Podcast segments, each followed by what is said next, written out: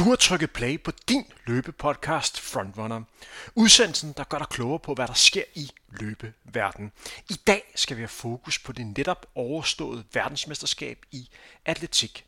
Vi kigger på de største bedrifter, de bedste historier, vi snakker om danskerne, men vi forholder os også til de taktiske overvejelser i løbende.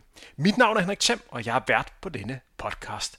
Jeg er tidligere eliteløber og har blandt andet været dansmester på alle distancer fra 5.000 meter op til maraton, og jeg har arbejdet med formidling af løbesporten de sidste 12 år og hjælper løbere med at nå deres løbemæssige målsætninger eller finde glæden ved løb. Denne udsendelse er bragt i samarbejde med Saucony. De har netop lanceret en ny sko Tempus. Det er en sko, som rettet mod dem, som har en mild form for pronation. Normalt er løbere, som pronerer udfordret, når man skal købe nye løbesko, fordi kigen i skoen ofte gør den til en relativt tung model. Denne model for Saucony er på blot 252 gram for herrer og 224 gram for kvinder, hvilket er betydeligt lavere end normale pronationssko.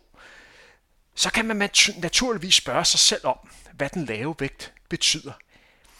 Ja, kan man for eksempelvis spare 60-70 gram, så betyder det noget, når man skal lave den samme belastning flere tusind gange.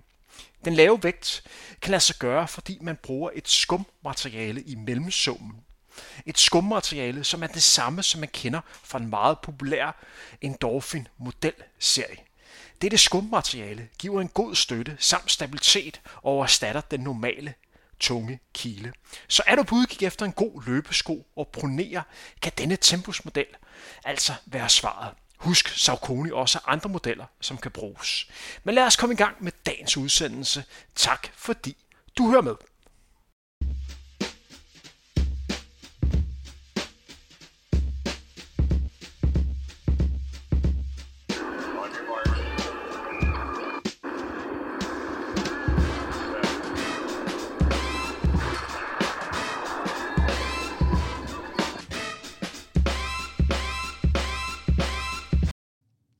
Goddag og velkommen her til endnu et afsnit af Frontrunner. Det vi skal have fokus på i dag, det er det netop overståede verdensmesterskab i atletik.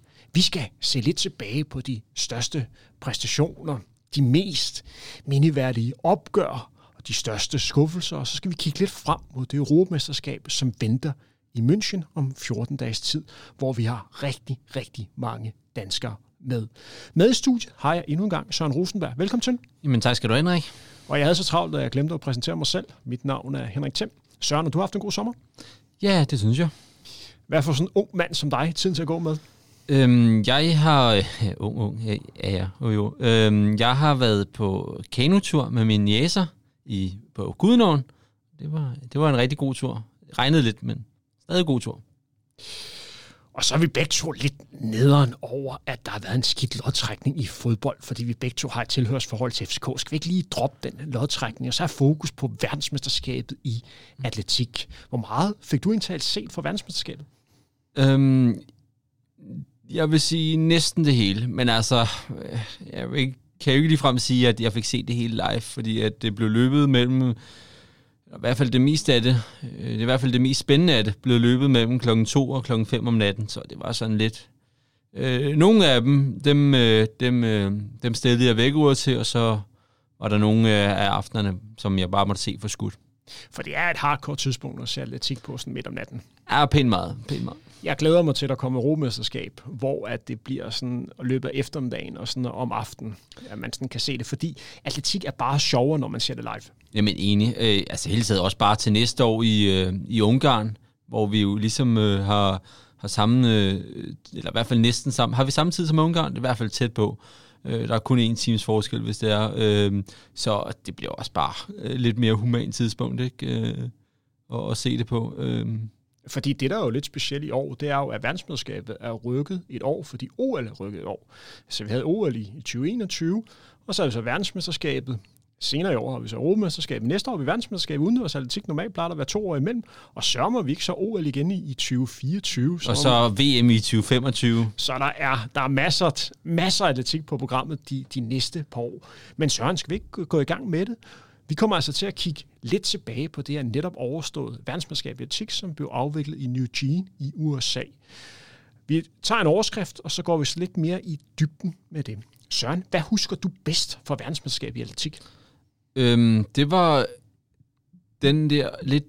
Øhm, jeg ved ikke simpelthen, men øh, det var pussy, men det var sådan, at der var mange øh, podier, som var øh, en nationalitet, altså ren nationalitet, altså, eller som de siger på, øh, på engelsk, et sweep, altså hvor at det er en nationalitet, der sætter sig på alle øh, medaljerne. Øh, og jeg tror, der er et tal til, var det fire øh, på mændenes 100 og 200 meter, og på kvindernes øh, 100 meter, og så på mændenes kuglestød.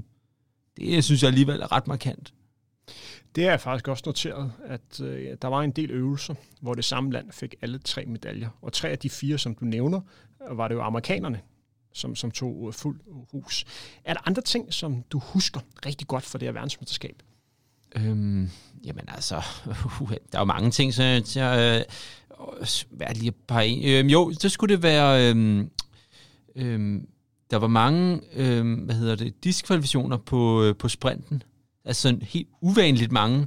Øh, synes jeg hørte noget, var det 25 eller sådan noget, øh, der blev øh, udelukket, fordi at øh, på, på en, på en, øh, en hvad hedder det, false start, altså øh, at, at de øh, ligesom øh, brød, øh, eller de lavede en bevægelse i, i, i blokken øh, før det tilladte tidspunkt, som er 0,1 øh, sekund øh, efter at startskuddet en ting, som jeg også noterede, det er maratonløbende.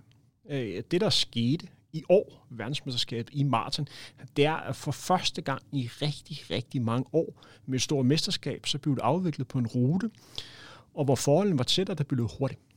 Normalt har det været mesterskabsløb, hvor det er blevet afviklet på en udfordrende rute. Det har typisk været varmt eller høj luftfugtighed, og så har man set nogle løb, hvor at det mere udvikler sig sådan lidt, lidt overlevelsesagtigt hvor det handler om at være den, der bedst til at håndtere forholdene. Her fik vi faktisk nogle løb, hvor der var mulighed for at løbe rigtig, rigtig hurtigt, og der blev også løbet stærkt.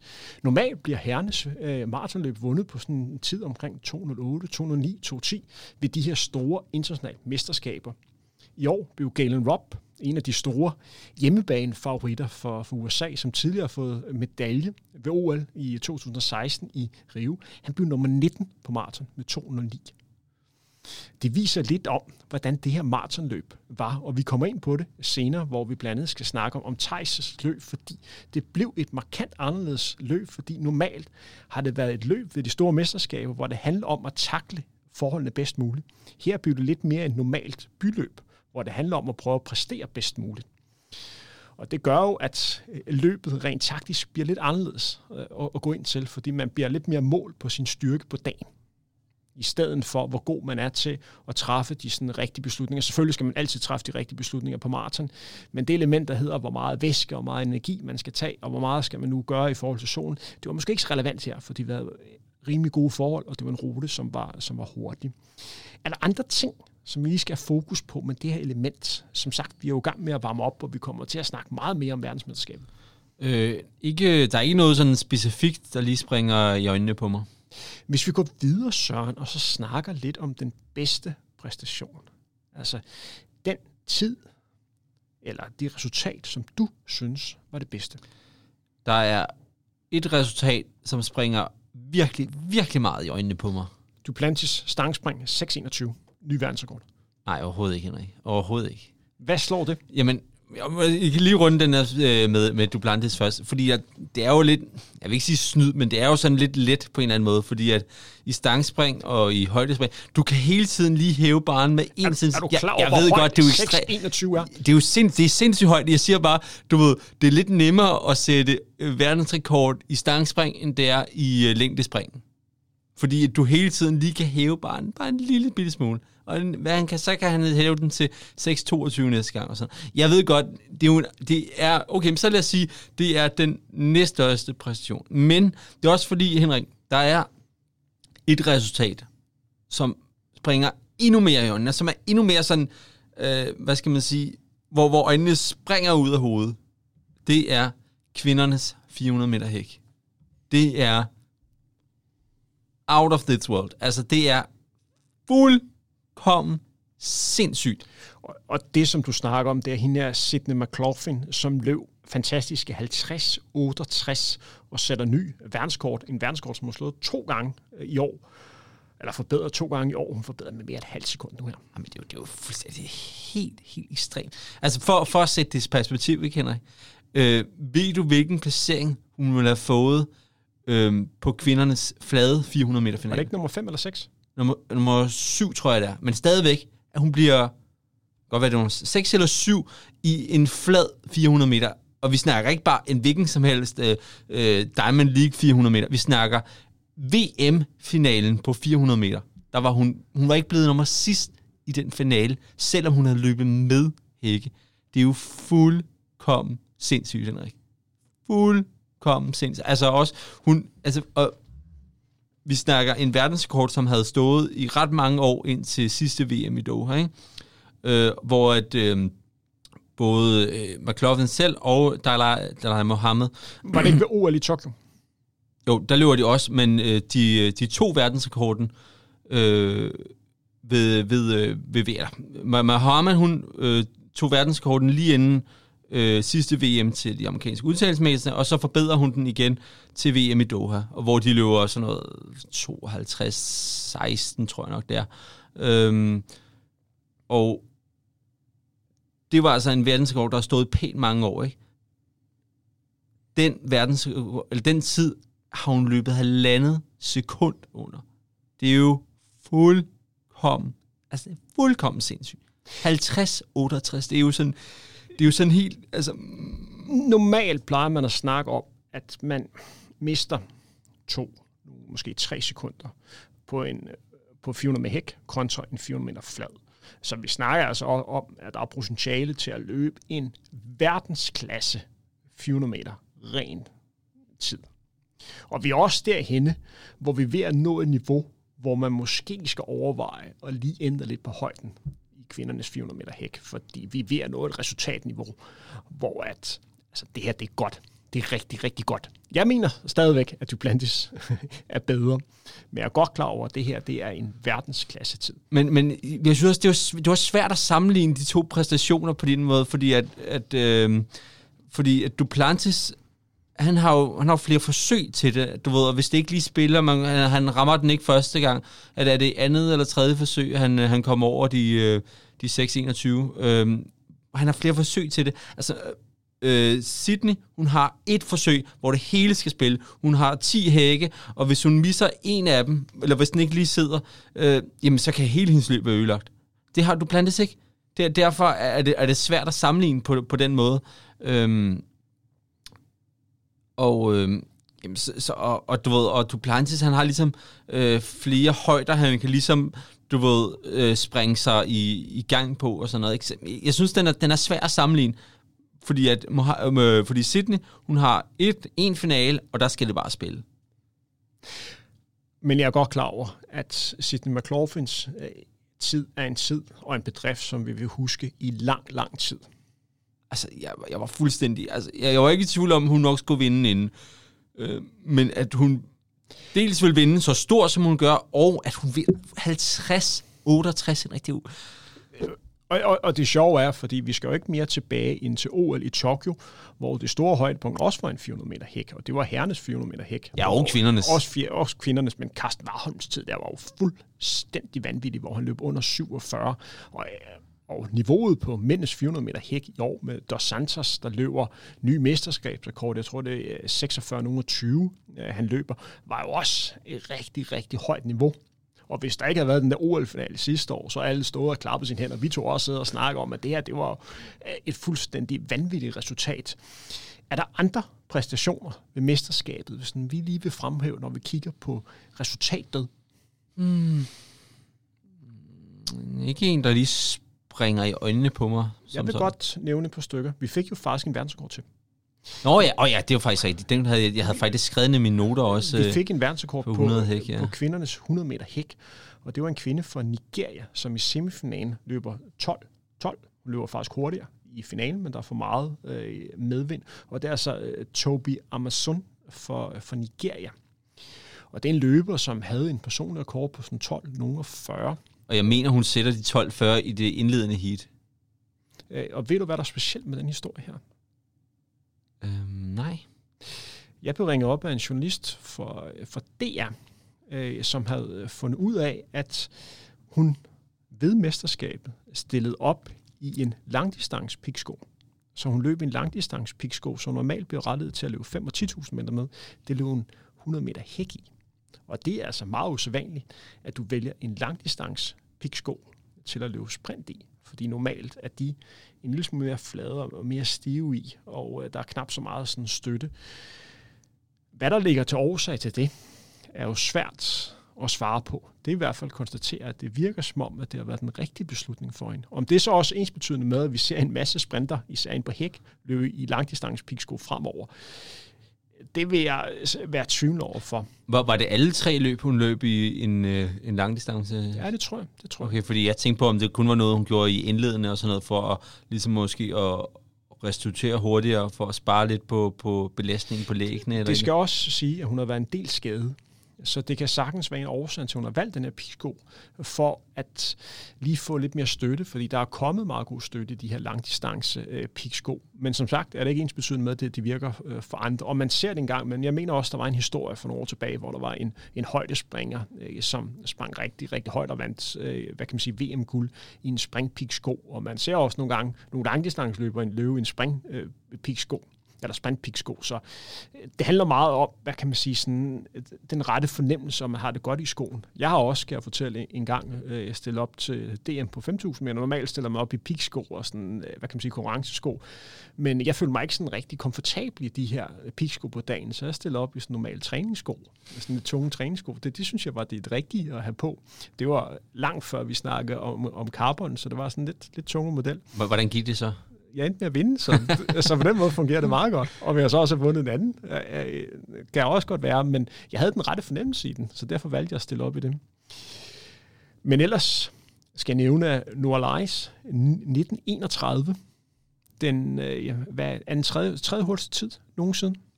Tredje hurtigst. Jeg mener stadigvæk, altså Bolt har verdensrekorden, og jeg mener Blake har også løbet. Jeg mener... Han er lige under jeg mener, han, 28 eller Jeg mener Blake har løbet 1926, og Bolt har den på 1919. Den er altid nem at huske. Ja, og så har han løbet den samme, nogenlunde samme tid som Michael Johnson.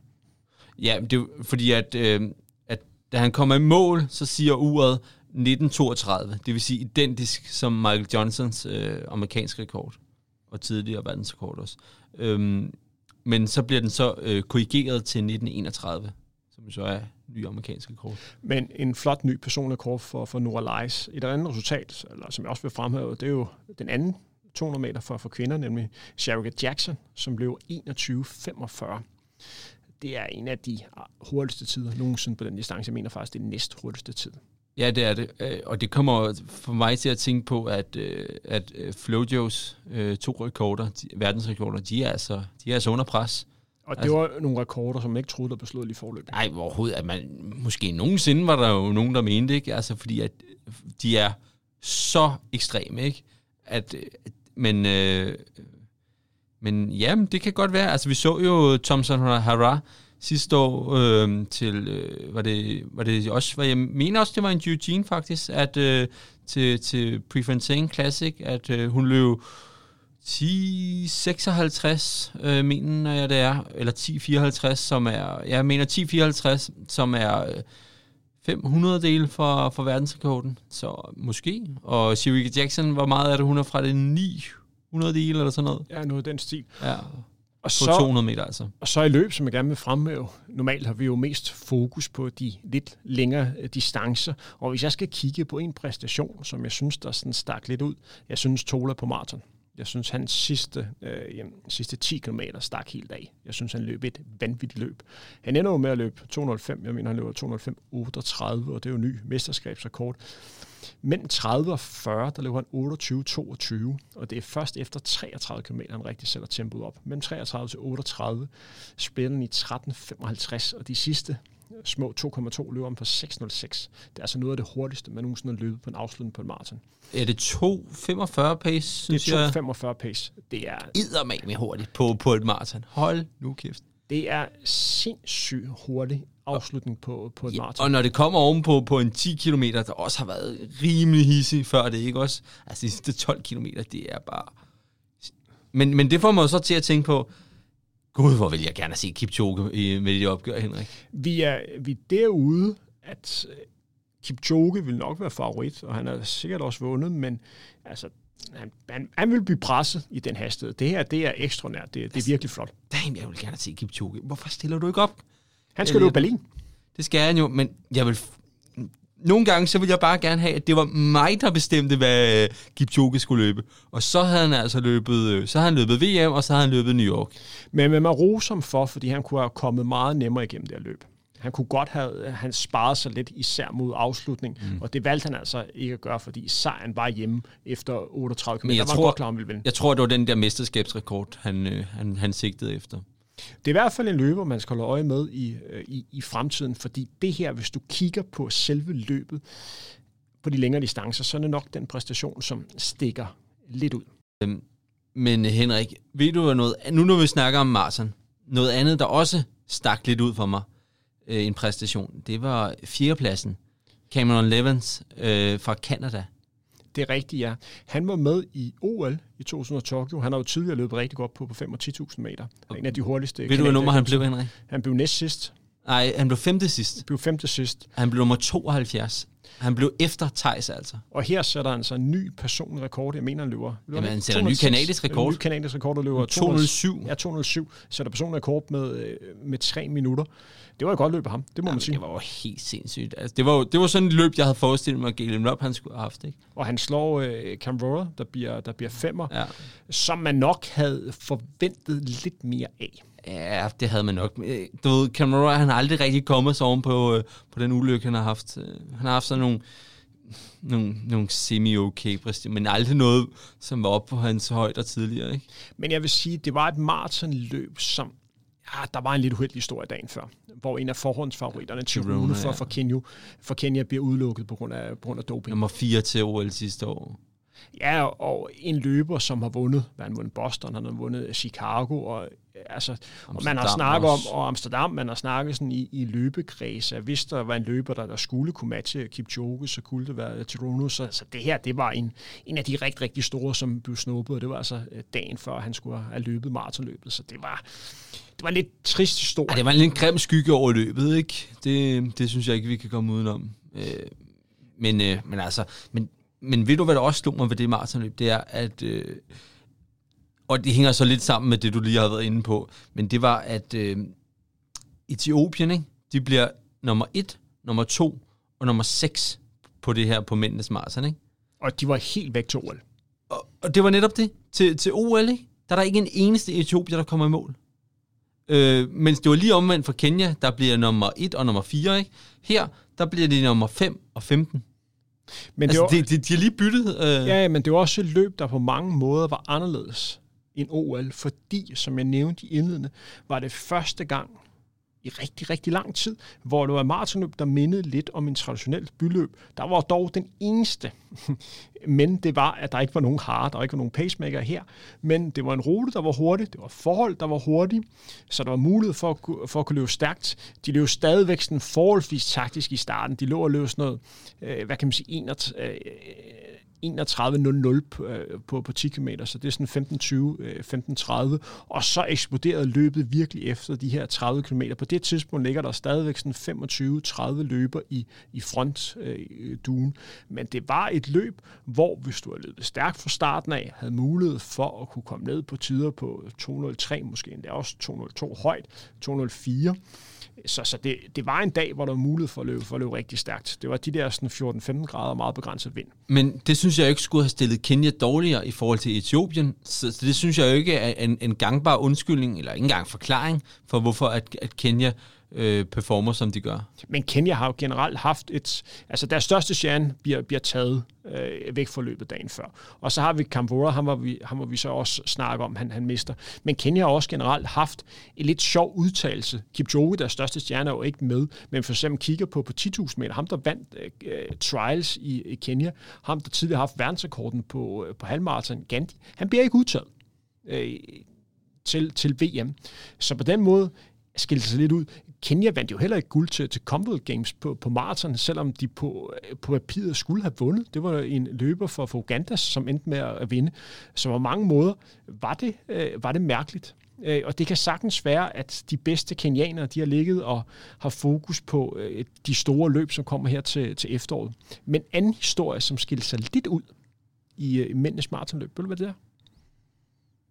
På mændenes maratonløb? Mm, nej. Der var en løber fra Mongoliet, der, okay. som var med. Og det, der var interessant med ham, det er, at han har været med i samtlige verdensmesterskaber og OL siden 2004. det er flot. Hold da kæft. Det er flot. Hvor gammel er han? Han er blevet sådan starten af 40'erne. Så det er, det er voldsomt imponerende. Sagde du 204? 2004. Hold da kæft. Så det er mange verdensmesterskaber og OL, han har været med til. Det er flot. Det er en god historie. Det er, det er en konsistent løber, vil jeg sige. Apropos den bedste historie. Vi har faktisk også et punkt, der hedder den bedste historie. Jeg har en stor idé om, hvad du har valgt. Okay, jamen, må jeg høre dit bud om, hvad, min, øh, hvad, hvad du tror, at min historie er? Jeg tror, at din bedste historie var nogen, der skete, noget, der skete på løbebanen. Og jeg tror også, der var en nordmand, som blev lidt skuffet. Jamen, du er på rette spor. Du er på rette spor. Mændenes 1500 meter, hvor alt tyde på, at Jakob Ingebrigtsen skulle vinde sit første verdensmesterskab. Men han endte med at blive nummer to, fordi der var en britte, Jack Whiteman, som, som tog sejren, imens hans far spikede ham i mål. Det er lige præcis øh, det sidste, du siger, der, at Jake Whitemans far, Jeff, han, han, han er statens speaker øh, i Eugene. Og, altså, hvis man ikke har set det, der findes et klip inde på, det ligger sikkert også på Facebook, det ligger i hvert fald på Twitter. Bare gå ind på Twitter, også selvom man ikke har en Twitter. Det ligger også på YouTube. Ja, ja, men så bare søg på øh, Jake Whitemans øh, far, og så dukker der et fuldstændig fantastisk klip op, hvor man kan høre, øh, at øh, Jeff, han speaker de sidste 10 sekunder af løbet, plus øh, lidt efter. Altså, det er jo det er fuldstændig, det, det er magisk, det, det giver, det, altså, det giver faktisk meget gåsehud nu, når jeg bare sidder og snakker om det, at, at en, en far, der sidder og speaker sin søn, og han er også træner for, øh, for, for Jake, ikke? at han sidder og speaker. Han har været med til så mange løb for Jake, hvor at, ja, det er ikke gået så godt og sådan noget, ikke? Og så er det okay, og så, du ved, men så bliver han verdensmester. Hold nu kæft, mand. Det, ved, du, hvad, ved du, hvad det minder mig om, Henrik? Det andet sportsgren. Om en far, der ser sin søn. Dansk. Øh, det, vi er over i fodbold, er vi ikke? Ja, det er vi. Vi er over i Per Vind, der ser Jonas Vind komme ind. Er vi ikke? Nå, det, det kunne det også godt have været. Du kunne, men, men endnu mere. Vi er simpelthen tilbage i 2018 øh, i VM, øh, hvor Danmark møder Kroatien. Og så snupper Kasper Smeichel det her straffespark i 118 minutter. Og så står Peter og Smeichel op på tribunen. Og du kan bare se, du ved, det giver mig lidt den samme følelse af, det her, det er, du ved, at en, en far, der bare ser sin søn performe på aller, aller, aller, aller øverste hylde med en kæmpe præstation. Vi kommer ind på senere i denne udsendelse, hvorfor Jack Waitman endte med at vinde. Men øh, lad os vente med den snak til lige om lidt. For allerførst skal vi have fokus på en andet, nemlig de største skuffelser. Hvad har du noteret der, Søren? Øhm, jamen, øhm, jeg var lidt skuffet over tilskuertallet, det må jeg Altså, øh, du ved, det er også fordi, de ligesom havde bygget sig selv op til, at det skulle være det her Tracktown i USA, og du ved, det var det første med øh, verdensmesterskab i USA nogensinde. Du ved, altså, det har ligesom været op til, at den her, det skulle være den her gigabegivenhed, det skulle være den her, og, og så var det sådan lidt øh, med med, med tilskuer.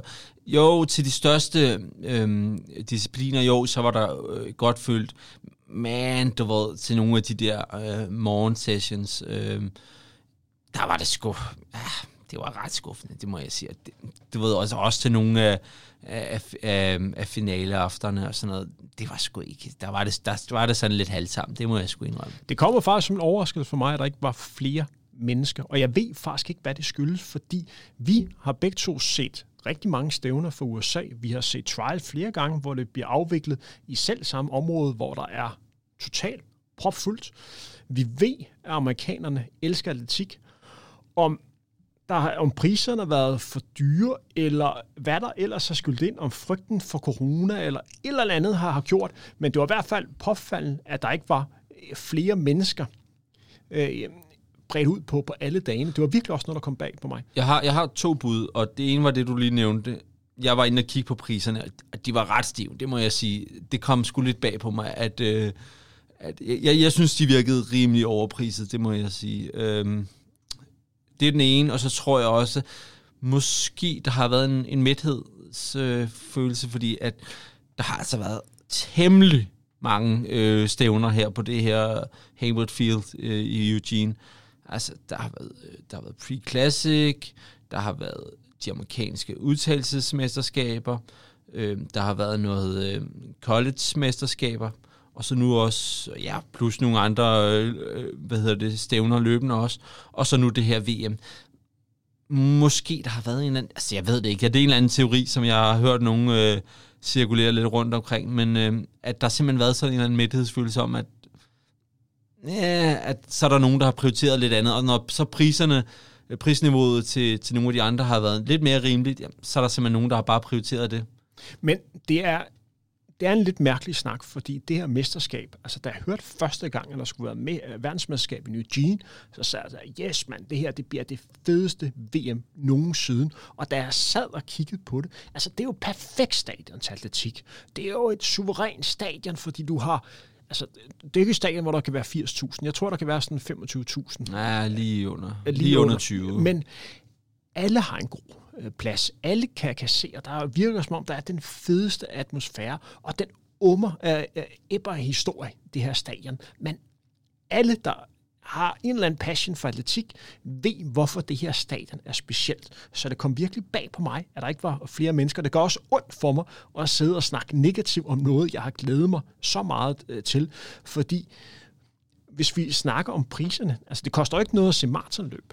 Og der var heller ikke så mange mennesker ude at se maratonløb. Det var så også tidligere om morgenen. Jeg er godt klar Men det var ja, tidligere ja, om morgenen. du har ret. Jeg var også lidt skuffet over, at der ikke var flere ude at se det er det. stadigvæk mange af de bedste maratonløbere, især for kvindernes øh, maraton. Det havde tre amerikanere, der alle sammen sluttede i top 10.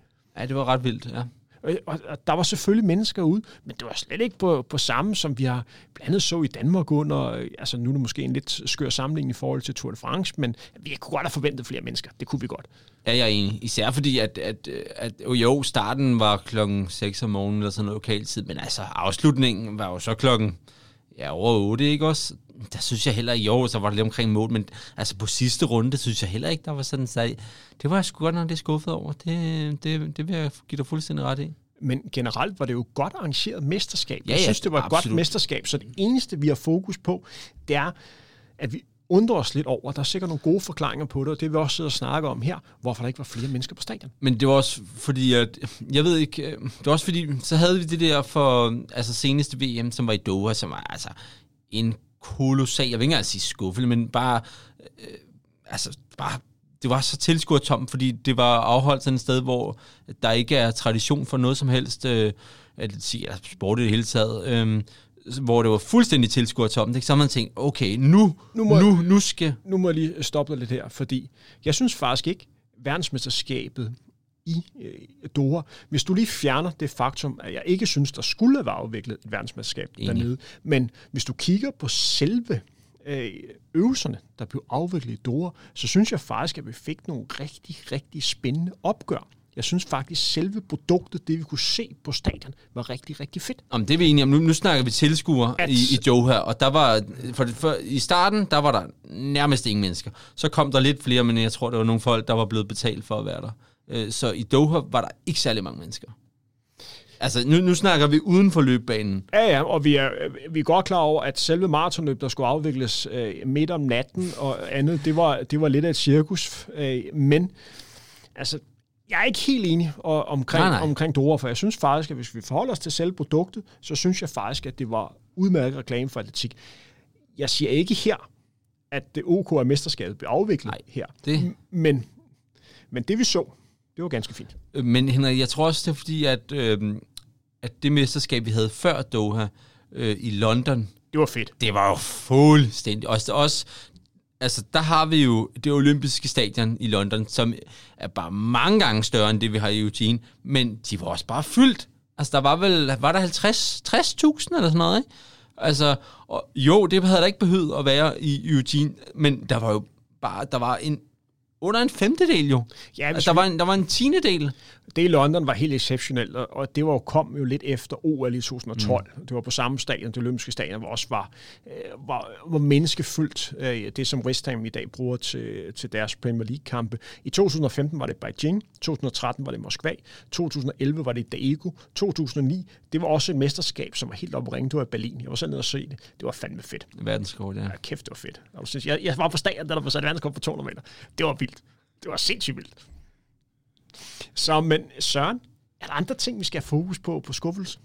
Øhm, så er der jo det danske perspektiv, kan man sige. Så skal vi lige vente lidt med dem. Okay, okay. For, fordi øh, der, jeg har lige nogle ting, jeg gerne lige vil nævne, før vi skal snakke om, om danskerne. Fordi at, så har jeg ikke flere skuffelser. Jeg synes, jeg så mange fine løb. Øh, jeg fik set nogle verdensrekorder. Så jeg har ikke flere skuffelser som sådan. Jeg vil gerne have fokus på de øvelser, som jeg ved mest om. Der kan sagtens være, at der er nogle, nogle skuffelser i nogle af kastediscipliner og andet, men helt ærligt, jeg ved ikke så, så meget om det, udover at jeg synes, det er fascinerende at kigge på. Men hvis vi kigger på 5 og 10.000 meter, det var fede løb. Vi fik nogle, nogle flotte sejre, men jeg kunne godt savne lidt mere initiativ for nogle af de løber, der er med. Altså, jeg synes, der er lidt for mange verdensklasseløber, som på en eller anden måde lidt lader det lidt op til for tilfældigerne, hvad der, hvad der skal ske. Vi snakker altså om et stort mesterskab. For helvede, løb nu din chance. Vis, hvad du kan. Øh, prøv nu noget, i stedet for at bare løbe med. Altså, der er jo ikke 25 løber, der bare kan, øh, der bare kan løbe med, og det synes jeg var lidt påfaldende, både på mændene og på kvinderne jeg. Jeg er godt klar over, at der er nogle af dagene var rigtig, rigtig varm øh, på banen. Men jeg har godt savnet lidt, at der var nogle af løberne, som prøvede lidt mere.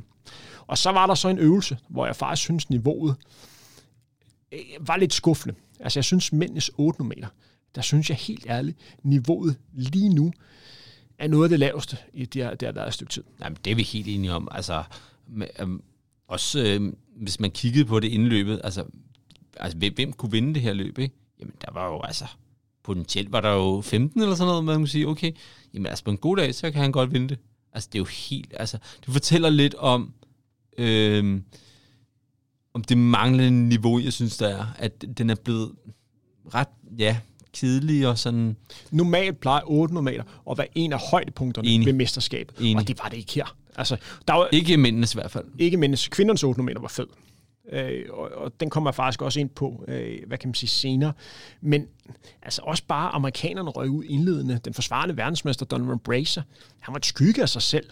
Hvad der skete med ham? Jeg ved godt, at han var skadet, men han burde da mindst at gå videre øh, til semifinalen. Det her, det var, altså, det var en mærkelig 8 meter øvelse. Mega, mega, mega mærkeligt. Altså, også, altså, der var også bare utrolig... Ved du, hvad der stod med mændenes 800 meter? Det var så mange, der røg ud i, øh, i, i, øh, i indledningen helt, ja, selvfølgelig er der mange, altså det giver jo sig selv, men at der var mange potentielle øh, medaljekandidater røg ud. Altså, der var ham, der fik øh, bronze, eller sølv, ham der på lakken. Var det, var det bronze i øh, sidste år i OL? Røg ud indledende. Alle fire amerikanere røg ud.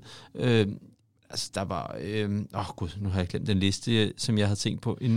Men der var simpelthen så mange øh, mulige kandidater, som, som du ved, bare fes ud til formændelse. Det er meget, meget, meget, meget mærkeligt. Øh. Og vi skal også lige nævne, at desværre ham, der havde årsbedst i verden, en ung britte. Han blev desværre ja. skadet og Bøgen, stille ikke ja. op til start. Og en af de andre favoritter, Michael Amos, blev taget for, for doping og, så, øh, og lige op til stævnet, så han kom heller ikke øh, til start. Og de løber, som endte med at få medalje, blandt andet ham, der vandt, ham der Korea, er en løber, som har gavn af, at han kan udnytte hans speed på de sidste 200 meter, fordi han er tidligere 400 meter løber, så det vil sige, at vi har en en kraftig forventning om, at han selvfølgelig løber løbet, som der er bedst for ham. Og så bliver det sådan et slags mærkeligt løb, hvor de lever lidt jojo-løb, og så går tempoet ned, og så kan han lukrere på hans afslutning på de sidste 200 meter. Men vi savner lidt power, vi savner lidt mere, fordi normalt plejer 800 meter, det er en fed distance, det er to omgange på banen, der er masser af slåskamp, der er masser af taktik, det, er, det var slet ikke, som det plejede at være. Skal vi snakke om danskerne? Ja, lad os gøre det.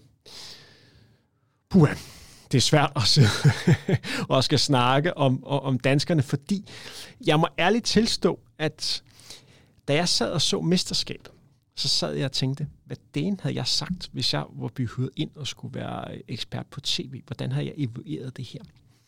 Hvordan har jeg formidlet bedst muligt at være savlig, men også samtidig på en eller anden måde kunne være optimistisk og samtidig være glad på danskernes øh, vegne? Fordi hvis du, går, hvis du går danskerne igennem, og hvis vi starter, så har vi haft to kaster med.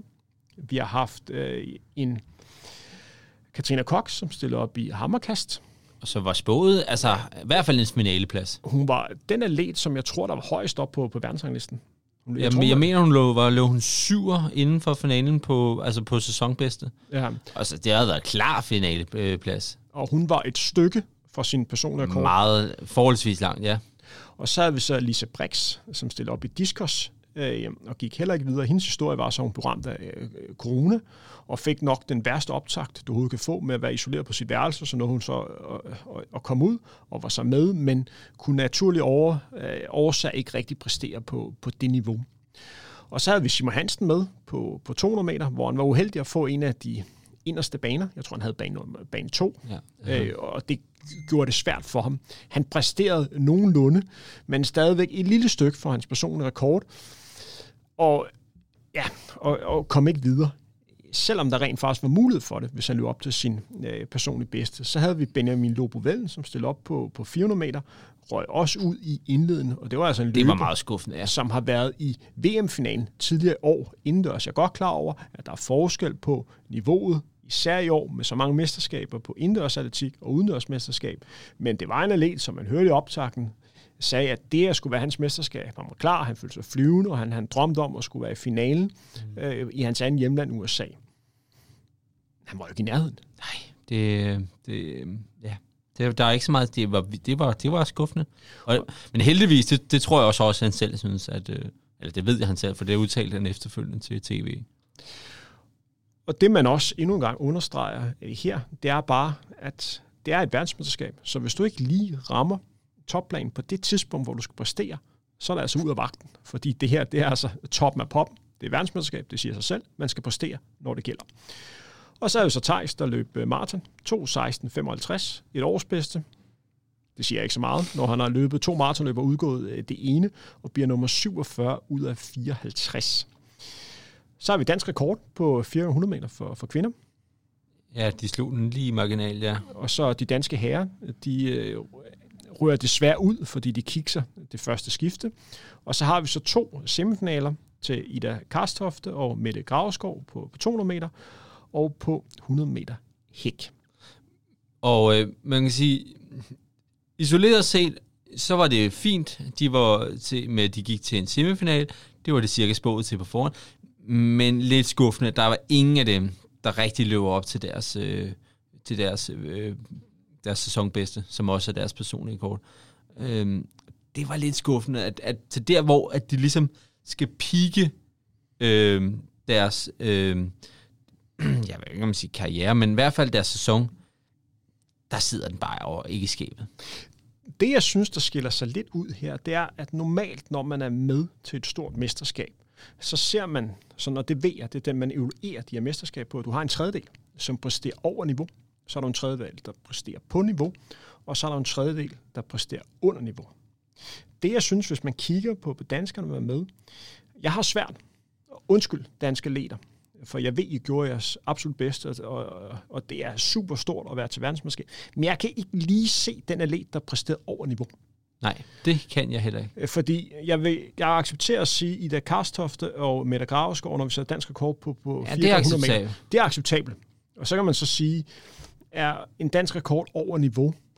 Ja, måske, men vi snakker Ej, havde jeg faktisk fire, forventet. Vi snakker stadigvæk fire kvinder, som alle sammen forbedrer sig massivt det sidste år individuelt.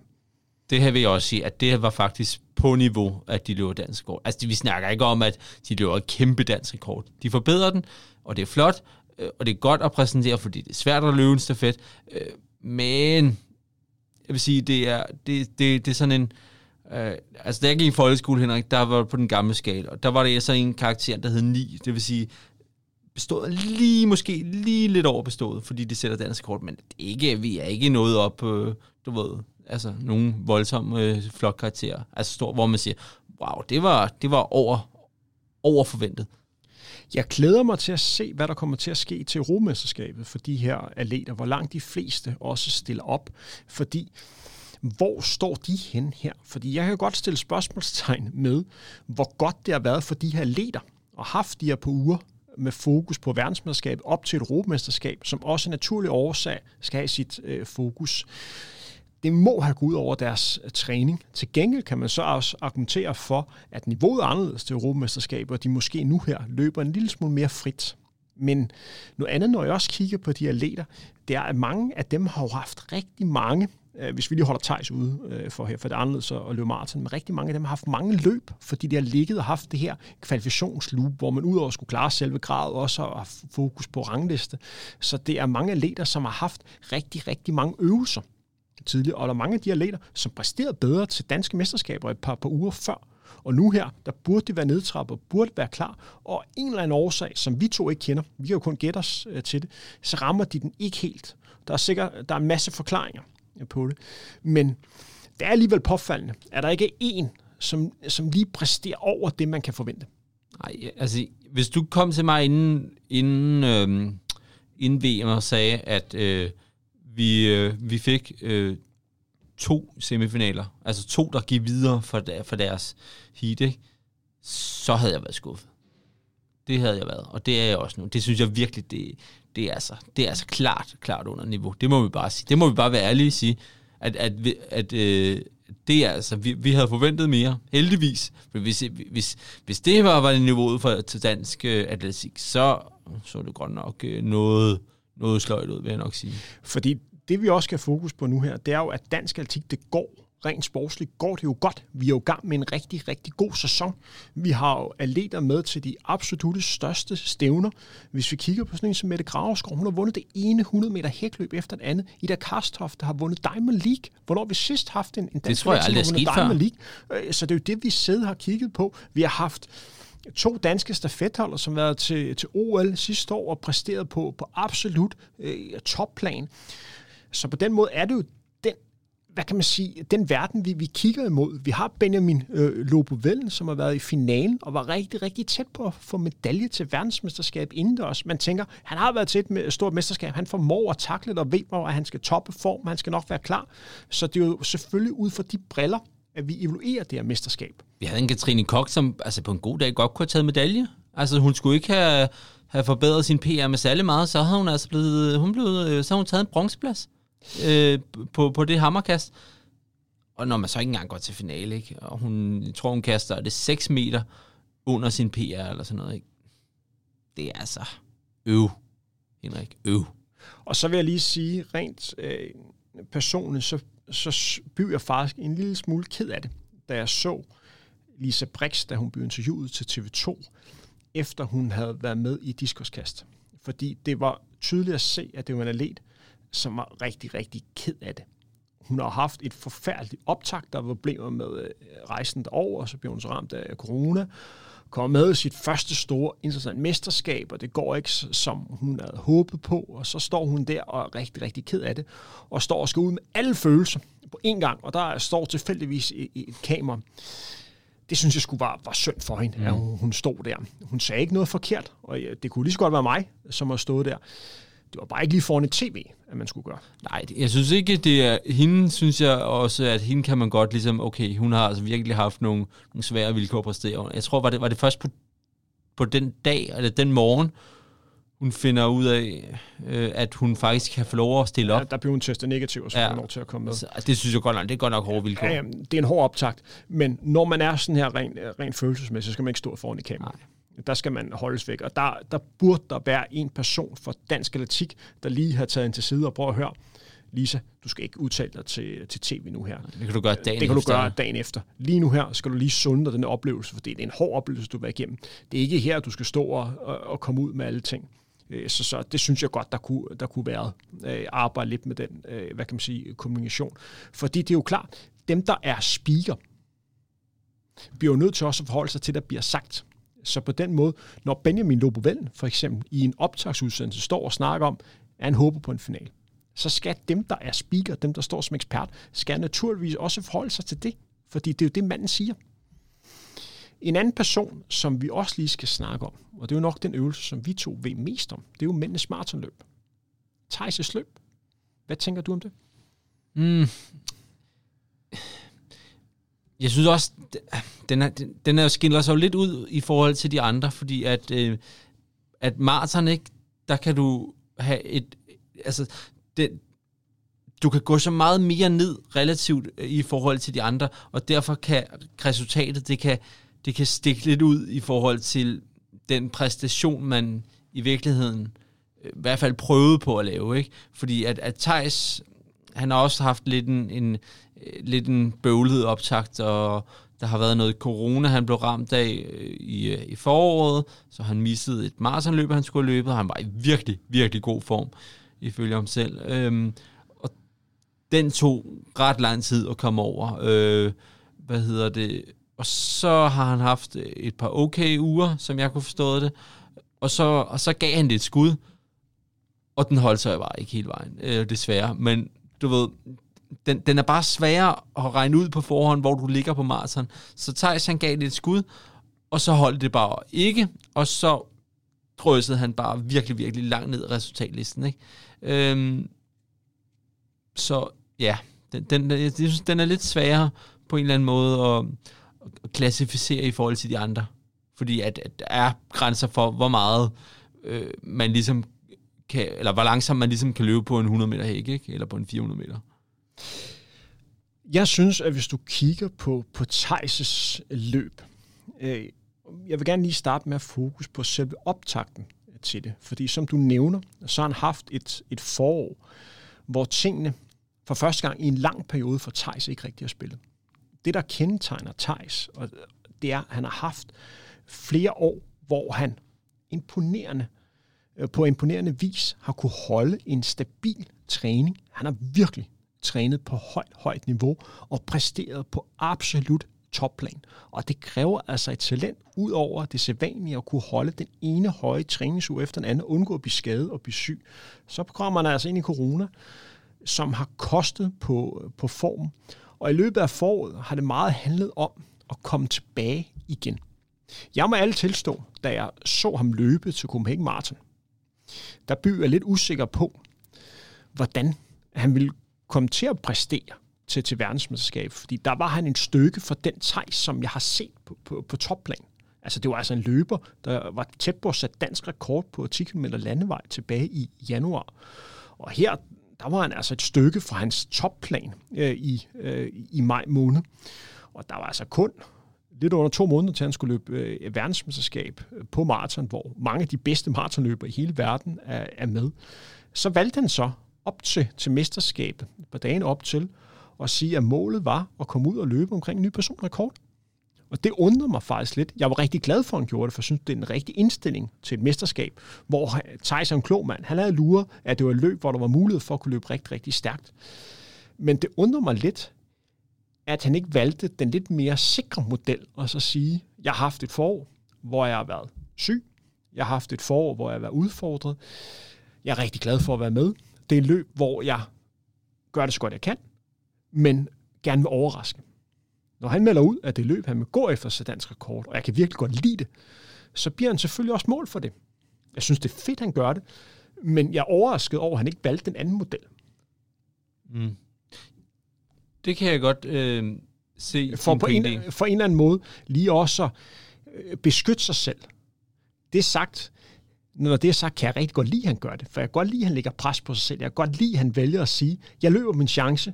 Fordi hvad var det for et løb for Thijs? Han vælger at komme ud og løbe med frontduen, og så finder han ud af, at de her sådan 3.03, de ligger løber måske lige hurtigt nok for mig. Så går han ned og løber sådan noget 3.05 øh, øh, til, til 3.10, og det er det tempo, han ligger og holder. Og han er faktisk meget godt med i, i langt hen ad vejen. Og så kikser det lidt, øh, så bliver det hårdt efter øh, 30-35, øh, der begynder det øh, at tabe lidt, men han kommer stadigvæk hederlig igennem. Og jeg synes man også, man skal rose Thijs for, at han rent faktisk kommer igennem maratonløbet, og han gennemfører der er rigtig mange løber, som, han, så, som udgår. Det, der så er udfordring øh, for Thijs, det er, da det ikke er et, et løb, hvor forholdene gør, at der er rigtig mange, som bliver udfordret ved det, så bliver det et mål, hvor du bliver mål på præstationen. Og der vil selvfølgelig se øh, knap så tilfredsstillende ud, at han løber 2.16 og har en personlig akkord på, øh, på 2.10. Det er jo selvfølgelig et stykke frem, men jeg synes godt, man kan rose øh, Tejs for, for hans indsats. Og jeg vil personligt sige, at jeg synes, det er rigtig, rigtig flot kommet derfra, hvor han var i, i maj måned, fordi der var jeg altså bekymret for, at det ville blive endnu dårligt resultat, end det han viste der. Så jeg synes faktisk, han er, han er kommet øh, langt. Men jeg kender godt Thijs nok til at vide, at han er selvfølgelig også håbet på mere, men han løb sin chance. Men Tim, jeg tænker, hvis han havde lagt lidt langsommere ud i, lad os sige, 2.14 pace, altså sluttid på 2.14, øhm,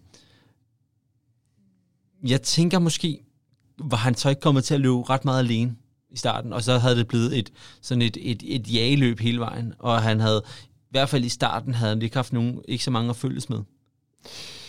Der, og det er det, jeg frygter lidt, at, at, at det var måske blevet ja, sådan lidt, du ved, ja, sådan meget alene løb. Der var nogen, der lå i det, det hastighed, men Thijs løb sin chance. Altså, og på den måde var løbet en lille smule anderledes, end der løb i, i Doha, fordi der lå han nede i den bagerste gruppe til at starte med, og så tog mm. han en masse trøjer til sidst. Her valgte han at løbe lidt mere med, og så sige, det her skal være en mesterskab, hvor jeg løber min chance, hvor der også er mulighed for, at jeg kan få en, en god tid. Og det var udgangspunktet, øh, hvad kan man sige, for ham om hvad der så var sket, hvis han havde lagt ud i sådan øh, 2-14. Jeg tror ikke, han var gået uh, tabt så meget til sidst. Jeg skal selvfølgelig ikke sige det uh, med sikkerhed, men det er rigtig vigtigt for mig at understrege, at jeg personligt rigtig godt kan lide, at man melder det ud. Jeg kan godt lide, at man med til et mesterskab og sige, at jeg går selvfølgelig efter at præstere op til det, jeg er udtaget for. Men han har en rigtig god undskyldning i hånden, og han har også hans forhistorie, der gør, at han er der, hvor han er uh, lige nu her. Nu har vi snakket en del om, om danskerne, og vi har også lige et par punkter til på programmet, så skal vi ikke gå, gå videre. Hvis vi skal have øh, fokus på det mest spændende opgør. Så siger jeg øh, kvindernes 800 meter. Det gør jeg også. vi er jo enige. Ja, det er godt, Henrik. Og det var et opgør, hvor at det er jo en løber, som der er flere kommentatorer, som er lidt usikre på, hvordan de skal udtale hendes navn. Jeg udtaler amerikaneren for Mu. Ja, jeg er ret sikker på, hun hedder Mo. Du er altså ret sikker på, Mo? E. Altså, hun skrives M-U, men det udtales Mo. Du siger Mo, jeg siger Mu. Ja, det er sådan, man tror, det er, men det udtales Mo. Men det var altså hende, som endte med at vinde, og dermed vandt den første amerikanske titel nogensinde på 800 meter. Hun vandt også OL-guld sidste år og løb årsbedste i verden 1.56.30, men blev presset helt vildt til sidst af Hodgkinson. For, Meget mere, hun blev på OL. For, for Storbritannien. Og det så ud, som om hun ville vinde til sidst. Det var et imponerende opgør. Ved du hvad, Henrik? Jeg synes faktisk, det er... Altså, jeg ved det ikke, men jeg tror... Hvis det er rigtigt, så tror jeg måske, det er en lille sinistreg for Mo. Fordi at for mig, der ligner det, at øh, med 100 igen, ja, måske lige med 150, øh, så kan Mo godt se, kan godt være, det bliver lige svært. Jeg tror måske, at hun har lige den der, du ved, øh, hun har lige det der lille bitte, bitte ekstra, øh, Kitty Hutchinson. Så, og Mo, hun ligger forrest med 150 igen. Så da vi går ind på opløsdrejningen, så åbner Mo en, du ved, en lille, hvad skal vi sige, dør ind. Hun, hun, hun, hun lægger sig lige sådan til højre i den eneste bane. Så hun åbner lige sådan et lille hul til Keely Hutchins. Og så ser Keely det der, og så tænker hun, jamen, så vil hun selvfølgelig prøve at overhælde indenom, fordi det er selvfølgelig kortere den vej. Men du ved, det er lige præcis ikke nok plads til, at hun ligesom rigtig kan komme helt op foran, og du ved, altså, lige prøve at skubbe mål Så at jeg tror, at hvis at Mo havde bare lagt sig helt ind til savn, så havde Kili bare prøvet at løbe udenom, og så tror jeg faktisk, at Kili havde vundet. For jeg synes, at jeg synes faktisk, at hun lignede den løber, der havde øh, mest at give af til sidst, men hun kunne simpelthen ikke komme forbi. Og da han først ligesom går op for hende, uh, der er ikke nok plads, ja, der er det for sent til at prøve at, øh, at, prøve at komme udenom. Jeg tror... Hvis det, undskyld, hvis, hvis det er rigtigt, øh, det jeg tror der, så synes jeg faktisk, det er en sinister. Jeg tror, årsagen til, at den stærke Britte Hodkinson ikke vandt, jeg tror, at spørgsmålet er sådan mere mentalt. Da jeg så løbet, så synes jeg, hun var den stærkeste. Men jeg tror simpelthen, det, det, det løb, som jeg så, så tror jeg, hun har haft fokus siden OL på, at nu skulle hun virkelig rykke sig. Hun skulle indhente det hul. Og lige pludselig kan hun se, jeg har hentet det hul, og jeg er måske også den stærkeste. Og at få den erkendelse undervejs kan nogle gange gøre, at man bliver sådan lige lidt, øh, lidt, lidt usikker alligevel, fordi man får en eller anden form for præstationsangst. Fordi man har søgt mod noget, og lige pludselig er man der. Så jeg tror, at næste gang, så tror jeg, hun har en rigtig god chance for at kunne, kunne slå ind, fordi hun har mærket over for sig selv, det jeg kan godt lade sig gøre, og hun var måske den stærkeste på dagen. Det tror jeg, hun var. Så, men altså, det finder vi jo aldrig ud af, jo. Hvis vi går, går, lidt, går lidt videre, så kigger på den største overraskelse. Er det en løber, som vi har snakket om? Nej, ikke for mig.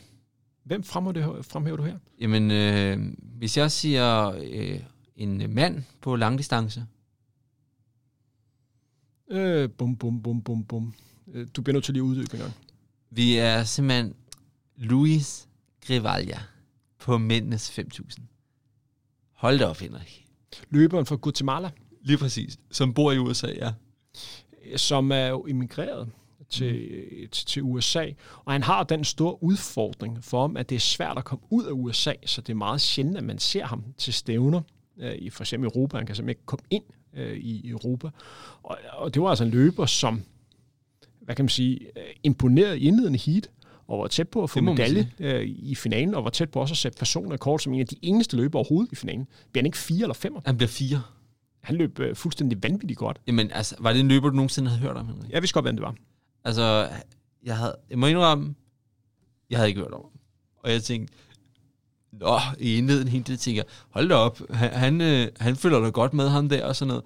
Og så går han kunne hjælpe mig videre, og det er altså ikke nemt på 5.000 skal det Der er altså hård øh, konkurrence, også i indledningen. Der er altså var en del øh, prominente løbere, der røg ud på, på det indledende hit der. Altså årsbedste, øh, der er ham, den kanske løber, der er årsbedste i verden, var centimeter for at ryge ud i indledende, fordi mm. når man vælger ikke at løbe hurtigere i første heat på 5.000 meter, så er der lige pludselig kun fem løbere, der kan komme med i finalen. Og når man har nogle af de absolute bedste løbere med i, ikke bare i verden, men i, igennem tiderne, så er det altså hardcore at, at komme videre der. Så det kræver altså sin løber at komme i finalen på 5.000 meter. Men mindre man rammer ind i det heat, hvor der er en del af de her, øh, hvad kan man sige, øh, bedste, bedste tider, der kommer i spil. Mm. Ja, så jeg var, jeg tænkte, hold da op, det var godt nok overraskende, at han gik videre, det må jeg sige. Ham havde jeg ikke set. Mm, fordi at, som jeg husker hans heat, så, så ligger han og trækker en del af løbet, og, og får også et lille hul på et tidspunkt, men du ved, ja, men han får i hvert fald holdt sig nok til, at han kommer videre. Det var jo Men jeg tænkte, ah, okay, øh, nå, det var, det var, en, det var en overpræstation, men så bliver han så også kørt over i, i finalen, ikke? Det blev han overhovedet ikke, nej. Han følte fandme med, jo lad os have lidt fokus på, på mændenes 5.000 meter finale, for det er jo et løb, som øh, vi også lige skulle, skulle snakke lidt om. Hvad var det, som du tror, der gjorde Jacob Ingebrigtsen vandt? Men altså, jeg, jeg synes simpelthen, at, øh, at alle afrikanerne, jeg synes simpelthen, de løb jeg ved ikke, med hovedet under armen. Altså, jeg kan simpelthen ikke forstå deres taktik, Henrik. For alle ved, man vil ikke have Jakob Ingebrigtsen med hjem til en slutspurt. Og så alligevel, så løber de sådan, noget, sådan et luskeløb, var jeg lige ved at sige. Altså, de første to runder, mm, der løber de egentlig pænt til med omgang på sådan noget øh, 62-63, men så bliver det bare langsommere og langsommere derfra. Øh, og, altså med, hvor de løber sådan noget omgang på 65, og så 66, og 67 kommer vi helt ned på, ikke? Jamen altså, og så og så ender vi, jeg tror, de har en 3000 meter tid på øh, 8.13 eller sådan noget. Det er altså ret langsomt på, på sådan en 5.000 meter finale her. Ikke? Jeg kan simpelthen ikke. Der var så mange hurtige løber med, ikke? og så var der bare en løber, man ikke ville have med hjem til, øh, til en finale. Ikke? Fordi det var et løb, hvor de faktisk lagde rimelig hurtigt ud i starten. Ja, ja det de var det. ud i sådan 61-62 på de, de første sådan, øh, to-tre omgange, og så går tempoet øh, ge- gevaldigt ned, og har de der masse 67 omgange, og så rører tempoet gradvist op. Ikke meget, og så eksploderer det så, da der mangler de her 500-600 meter. Øh, Det var et løb, der var fuldstændig skræddersyet til Jakob. Jeg kunne se, den der sejr, den kunne jeg se med, med 4-5 runder igen. Fordi- jeg var ikke i tvivl om, han ville ind. Fordi det, man skal være opmærksom på med Jakob Ingebrigtsen, det er, at han er en lidt speciel løber, fordi mange tror jo, at, en at han er en raket en slutspurt, og det er han jo faktisk Nej, ikke. overhovedet ikke. Fordi han er en løber, hvis 400 meter personlig kort er omkring 51 sekunder. Og hans 800 meter, der har løbet 1, 46. 1,46. Det er gode tider, men jeg har også løbet 51 på, øh, på en 400 meter. Det, som skiller Jakob Ingebrigtsen ud, det er, at han kan også løbe 51 på de sidste 400 meter, når man løber i sådan 13-10, 13-12 hastighed på, på en 5.000 meter. Og det er der bare ikke rigtig mange, der kan. Så derfor, hvis man skal slå ham, så skal man gøre noget uventet. Det vil undervejs, det vil sige lige pludselig, at han bliver udfordret rent taktisk, for det er han også tendens til at ligge langt nede. Så der skal man lave en ryg undervejs, og simpelthen sige, at der er en løber, der offrer sig, øh, og simpelthen bare laver et udbrud, og der er andre, der, der bremser tempoet, eller at vælge et rigtig, rigtig langsomt løb. Det vil sige, jeg er usikker på, om Jakob Ingebrigtsen ville vinde, hvis det var et løb, hvor man ligger og løb sådan noget 14.30, 15.00 hastighed, fordi der er også løber med i feltet, som også kan ligge og løbe 51 på de sidste 400 meter, måske også endda hurtigere, når tempoet er dernede. Ellers så skal man have et rigtig, rigtig hurtigt løb. Jeg ved godt, at Jakob Ingebrigtsen har løbet, øh, hvad kan man sige, 12.48, men det er der også mange andre af de her løbere, der har. Så man, når man vælger det her mellemløb, så er han nærmest bare uslåelig, fordi han kan med sikkerhed slutte hurtigt af, når tempoet går i sådan en 13-10 løb. Og der er han bare bedre end de andre. Jamen, det er rigtigt. Men også, man, jeg synes også godt, man kunne se, at Jakob, han havde lært lidt af, af sidste VM på, i Doha, hvor at han også er med på 5.000, og, og der bliver det sådan lidt et løb, hvor at med 300 meter igen, Der går han frem. så, så smækker han bare alt fuldstændig til den i sådan en all-out offensiv. Ikke? Og det har han jo ikke i sig. Og, og det havde han jo lært af sig den her gang. Så at det bliver sådan noget med, med cirka med, med 1000 igen, så gradvis, gradvis, gradvis, så skruer han lige på, lidt på tempoet. Ikke? Sådan så at øh, med, med 500 igen, men så har han den der, sådan, den der lange slutspurt, ikke? Øhm, Øh, Og så er det også en, en 5.000 meter, som er, som er dybt mærkelig, fordi du har en forsvarende verdensmester, som har vundet to mesterskaber. Han vandt både i 2017, han var ham, der slog Mo Farah første gang i jeg ved hvor mange år til et, til et stort mesterskab. Og Mo Farah har altså vundet for 11, 13, 15 og bliver altså slået i 2017. På hjemmebane. På hjemmebane efter han havde vundet 10.000 meter. Og han gentog bedriften i 2019. Det er ikke en, ja. Ja, det er ikke en løber, som ellers ser til nogen Diamond League, men er altså dobbelt verdensmester. Det er altså de øh, største løber gennem tiden, der ellers har, øh, der vundet dobbelt. Han var nærmest fraværende øh, i finalen. Hvad med verdensrekordholderen Cheptegei, som også har vundet 10.000 meter? Hvor var han hen i løbet? Hvad med Bareka? Hvor var han hen i løbet? Han har også løbet 12, øh, 42.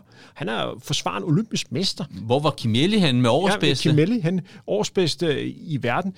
Kajelcha, som også, øh, som også har ikke løbet 10.000 meter, og ikke har heller ikke løbet 15 meter, som er, han burde være, hvad kan man sige, være helt frisk, møder også op. Med, han har også løbet sådan noget 1.45-46 på 800 meter, løbet 1.500 meter.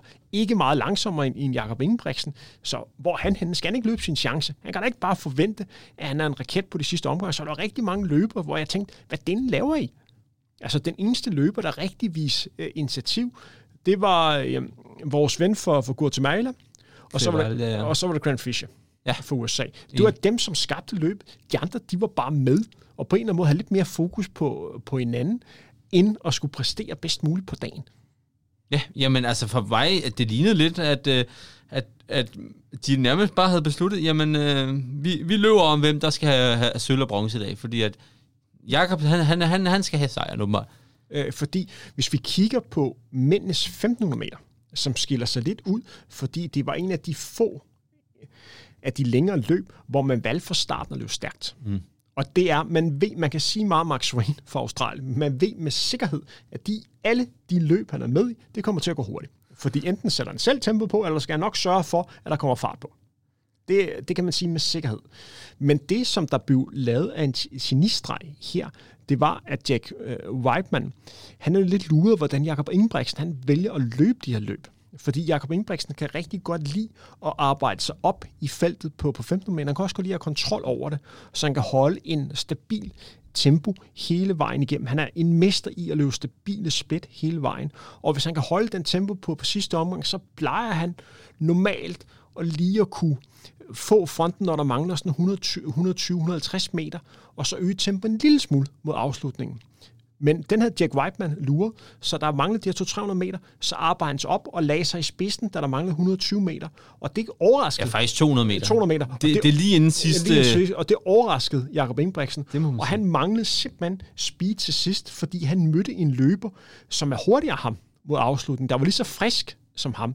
Øh, Jake Jack Whiteman er løbet hurtigt på en 400 meter og 800 meter end Jakob Ingebrigtsen. Han har arbejdet meget med sin udholdenhed. Man skal også tænke på, at hans begge forældre er jo to øh, tidligere rigtig gode maratonløbere. Så, så det er en løber, som startede sæsonen med at løbe, hvad kan man sige, øh, 3000 meter indendørs. Øh, har ikke løbet nogle super gode tider, men stadig forbedret hans udholdenhed. Og han er altså, når han er frisk, så har han altså en speed, som kan matche Jakob Ingebrigtsen. Så det gjorde altså, at han endte med at, at, at vinde det løb. Og der er mange, der snakker om, at det her det var en kæmpe overraskelse. Han har jo stadigvæk løbet 3.29. Det er ikke en ja, kæmpe overraskelse. Det, ja. ja, før det. Det er jo ikke en kæmpe overraskelse. Det synes jeg ikke. Jeg havde nej, også forventet, at Jacob Ingebrigtsen ville vinde, men, øh, jamen, men det er ikke en overraskelse, at Jack Whiteman vinder. Ja, jeg havde, jeg havde faktisk spillet på, på Whiteman til podiet. Øh, Øh, så det kommer overhovedet ikke bag på mig. At, øh, men jeg tror også, det var fordi, at, at Jake havde et virkelig, virkelig skuffende OL-finale. Altså, hvor at sidste år, han havde virkelig bygget sig op til den her, øh, til, til her OL, og han klarer sig virkelig godt i to indledende. Han vinder sin semifinal til OL, og så har en virkelig, virkelig off-dag i finalen. Ikke? Så jeg tror, han havde noget revanche øh, til den her, øh, til den her øh, VM, som han skulle ud med. Og det må man sige. Det kom han. Og hvis vi kigger lidt frem i forhold til EM, hvor begge løber har meldt deres ankomst, så er det interessant, fordi Jakob Ingebrigtsen, han løber både 1500 meter og 5000 meter, men Jack Weidmann vælger selv op på 800 meter. Så han stiller ikke op på, på 1500 meter. Jeg tror simpelthen, han er godt klar over, at hvis han skal blive ved med at kunne slå Jakob Ingebrigtsen, så nøglen til at kunne slå ham, det er at bibeholde den udholdenhed, han har, og så blive endnu hurtigere på de, de korte øh, distancer.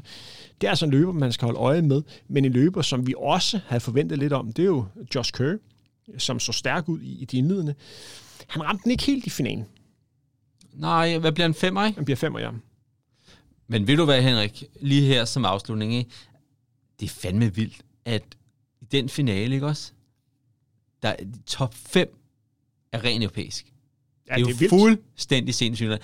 Der er ikke en europæer, der har vundet i øh, siden første VM i 83, mener jeg, der er, ikke også? Og så ikke bare, øh, så er det, vi rydder simpelthen top 5 ren europæisk. Der er ingen øh, afrikanere, ingen amerikanere, ingen australier, ingen, altså ren europæisk. Det er jo fuldstændig sindssygt. Og, og, og også, og, og lige her til afslutning, den, nu, nu snakkede vi om overraskelse tidligere, ikke? Nu kommer jeg lige til at tænke på en overraskelse mere. Ham, der bliver fire, Spanieren, er det, er det Fontes, han hedder? Kom også. Han, han, lavede, han, han, han satte PR med 5 sekunder i finalen. Det er Katir, der bliver, Katir, der bliver træer. Ja, og så bliver Fontes øh, fire, mener der. Ja.